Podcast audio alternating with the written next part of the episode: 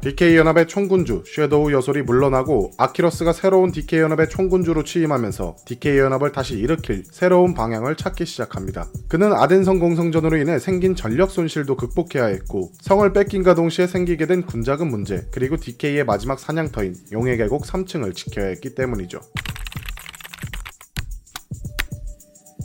DK연합은 많은 혈맹들과 전쟁을 벌이면서 전투에 필요한 물품을 구매하는 비용이 많이 나갔습니다. 하지만 그만큼 전투를 펼쳐서 승리를 한다면 벌어들이는 돈이 있었고 특히나 성을 통해 얻을 수 있었던 세금이 있기 때문에 혈맹을 운영하는 데에는 크게 문제가 없었습니다. 그러나 바츠연합에게 가장 큰 수익을 벌어다주는 아덴성을 빼앗기게 되고 계속되는 전투 속에 필요한 소모품을 구입하는 돈이 점점 바닥을 보이고 있었습니다. 그래서 각 DK연합의 혈맹들에게 혈맹 운영비를 걷어가면서 연합을 유지하고 있었는데 그것에 지친 연합원들이 아키러스의 시야에 들어오기 시작했습니다. 총군주로 취임한 지 얼마 되지 않아 가장 큰 시련이 생겨오니 연합의 재정난이 생긴 이때가 바츠 대전쟁을 통틀어 가장 어려웠던 시기였다고 했습니다. 결국 아키러스는 큰 결심을 하게 되면서 운영비를 걷어오던 체제를 당분간 폐지하기로 하고 자신의 개인 사비로 혈맹 전쟁에 드는 비용을 모두 충당하겠다고 선언합니다. 그리고 실제로 각 혈맹 라인에게 천만 아데나씩을 지원하면서 당장 혈맹의 전쟁 지속에 필요한 재정난을 해결했습니다. 바치연합은 DK의 완전한 굴복을 위해 DK가 지키고 있던 마지막 사냥터인 용의 계곡 3층을 향해 달려갔습니다. 이때 DK 혈맹원들은 몰려드는 바치연합군들을 막아내고 있었는데 싸운다는 느낌보다는 어떻게든 밀리지 않으려고 버티는 느낌이었습니다. 그만큼 DK의 전투력이 많이 약해져 있었습니다. 그렇다고 혈맹원들의 안정적인 레벨업을 보장해주는 사냥터조차 확보하지 못한다면 앞으로 바치연합과의 전쟁은 고사하고 혈맹 자체가 공중분해될지도 모르는 상황이기 때문에 어떻게든 용의 계곡 3층만큼은 지켜야 했습니다. 그렇게 아키러스의 개인 사비로 모든 전투 비용을 충당하면서 용의 계곡 3층을 지키고 있을 때 리니지2 공식 홈페이지에 2004년 8월 11일 크로니클2 풍요의 시대라는 이름으로 대대적인 업데이트가 실시된다는 공지가 올라왔고 기존의 5개의 성 외에도 인나드릴 성이라는 이름의 새로운 성의 등장, 직업별로 새로운 스킬이 나오게 되며 풍요의 시대라는 타이틀에 걸맞게 새로운 사냥터까지 등장하게 되는데 이때 아키러스의 눈에는 그게 빛처럼 보였습니다. 리니지 1에서도 최고의 효율을 보여주는 사냥터로 각광받고 지금도 이곳을 통제하는 혈맹이 최강이라는 그 사냥터 오만의 탑이 DK에겐 빛의 사냥터로 보였습니다. 아키러스는 용의 계곡 3층을 포기하고 새로운 사냥터인 오만의 탑으로 옮기기로 결정합니다. 오만의 탑을 점령하는 일이 결코 쉽지는 않았습니다. 탑의 하층부에서는 어느 정도 사냥이 가능했지만 바츠 연합이 따라와서 매번 방해를 했고 결국 바츠 연합과의 교전을 피해 사냥을 하려면 고층으로 갈 수밖에 없었는데 오만의 탑 고층 몬스터는 너무나도 강력했습니다. 혈맹의 평균 레벨은 60레벨 대였는데 그것을 뛰어넘는 70레벨 대의 몬스터들이 무리를 짓고 있었고 서버의 최고 레벨인 75레벨보다 더욱 높은 80레벨의 몬스터까지 출몰했습니다. 거기다가 접근성 문제까지 좋지 못했습니다. 마을에서 오만 의 탑을 순간이동을 할 수 있는 gatekeeper가 지원되지 않는 상황이기 때문에 결국에는 수동으로 걸어 올라가야 했습니다. 그러나 그 시간이 1시간 이상을 걸릴 정도였고 이동 도중에 바츠 연합군이나 내복단의 습격을 받는 위험도 있었습니다. 이런 열악한 상황 속에 DK 인원들은 어떻게든 8층부터 10층의 고층을 목표로 새 파티를 만들어 동시에 움직여가면서 길을 뚫어나간 끝에 오만의 탑의 새로운 사냥터를 개척하는데 성공을 하면서 DK의 부활의 발판을 마련합니다. 그리고 아키러스는 승자의 기쁨에 취해 있는 바치 연합 군의 상황을 조용히 지켜보기 시작하면서 언제 올지 모를 기회를 잡으려고 했습니다.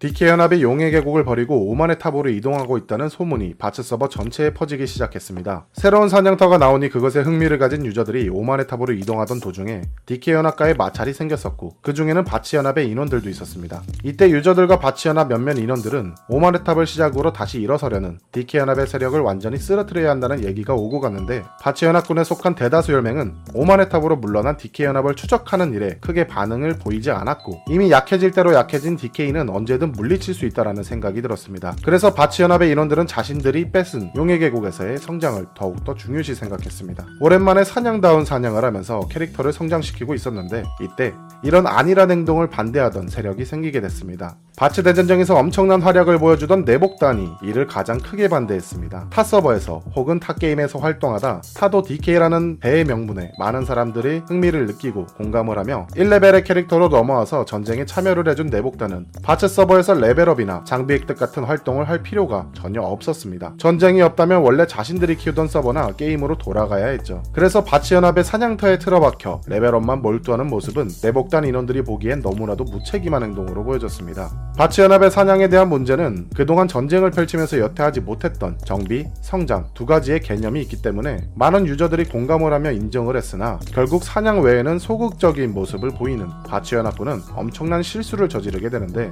여태 DK연합이 통제로 드나들지 못했던 용의 계곡이 통제 해제가 되자 일반 유저 및 중립혈맹들이 사냥을 하기 위해 몰려들기 시작했습니다. 하지만 바츠 연합 일부 인원들은 이런 좋은 사냥터를 뺏어내기 위해 열심히 싸웠는데 전쟁을 하는 동안 싸우지도 않고 중립을 지켰던 혈맹들은 용의 계곡에서 사냥할 자격이 없다며 기회주의적이라고 비난을 하기 시작했습니다. 유저들과 중립혈맹들은 어이없어하며 그에 반발을 했지만 바츠 연합에 속한 제네시스나 리벤지스 같은 거대 혈맹들은 과거 DK연합처럼 용의 계곡의 특정 지점을 자신들의 사냥터로 선언하면서 노골적으로 매크로를 이용해 자동 사냥을 하는 모습을 보여주기도 하면서 사냥터 통제를 하기 시작했습니다. 일반 유저들 그리고 중립혈맹의 인원들은 사실 중립을 유지하면서 DK는 없어지길 바래왔고 무엇보다 해방을 원했기 때문에 주 캐릭터로는 싸울 수가 없어서 새로운 부 캐릭터를 만들어 내복단으로 활동하며 싸웠던 것이었는데 그것을 몰라주는 바츠연합 몇몇 인원들의 모습에 분노를 하게 됩니다. DK연합에게 억압받는 바츠 서버의 유저들의 해방 그것을 위한다는 대의 명분을 걸고 같이 싸웠지만 결국엔 DK연합이 물러나자 새로운 연합이 그 자리를 차지한 게 돼버렸습니다. 해방군이 아니라 점령군으로 변해버린 셈이죠.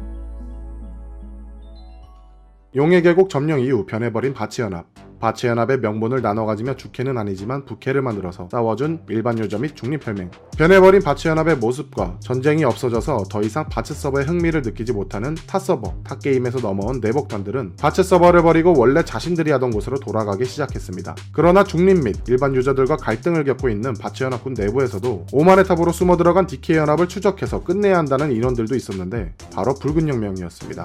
이들은 전쟁으로 잃은 경험치나 아이템 손실에 대한 복구에 치중할 것이 아니라 어차피 우리가 피해본 만큼 DK연합은 더 큰 손실을 봤을 거라며 이때를 노려서 오만의 탑에서 재정비를 하려는 DK연합의 항복을 받아내야 한다고 주장했습니다. 하지만 바츠 연합군의 대부분 혈맹들은 고레벨들이 뭉쳐있는 DK연합도 힘들어하는 오만의 탑을 굳이 뺏어서 힘들게 사냥할 필요가 있냐라는 말이 나왔고 그에 이어 붉은 혁명 측은 DK연합을 오만의 탑에 계속 방치하게 되면은 내복단들이 빠진 지금 시간이 흐를수록 우리 연합이 약해질 것이라고 격차를 제대로 벌리려면 지금 공격해야 한다며 계속해서 DK 연합의 완전한 항복을 받아내야 한다고 주장했지만 그 주장은 이미 통하지 않았습니다. 붉은 혁명은 바츠연합군의 이런 소극적인 행동을 못마땅해 했는데 레벨이 낮은 인원들이 가지고 있던 연합혈맹들은 그렇다 쳐도 어느 정도 고레벨이 있고 인원도 많은 제네시스나 리벤지스가 이전 DK와 똑같은 행동을 하고 있으니 답답할 뿐이었고 결국엔 초심을 잃고 더 이상 DK연합과 전쟁을 지속할 의지가 없는 바츠연합군에 남아있을 이유는 없다며 바츠연합군을 탈퇴하고 과거와 마찬가지로 독자적인 노선을 걷기 시작했습니다. 하지만 제네시스나 리벤지스 혈맹에서도 자신들에게 가하는 붉은 혁명의 비난을 못마땅하게 여겼습니다. 그동안 오랜 전쟁으로 평균 레벨도 떨어졌고 RPG 게임상 캐릭터의 성장이 주 컨텐츠인데 너무 싸움만을 원하는 것처럼 보이는 붉은 혁명의 주장은 납득할 수 없었습니다.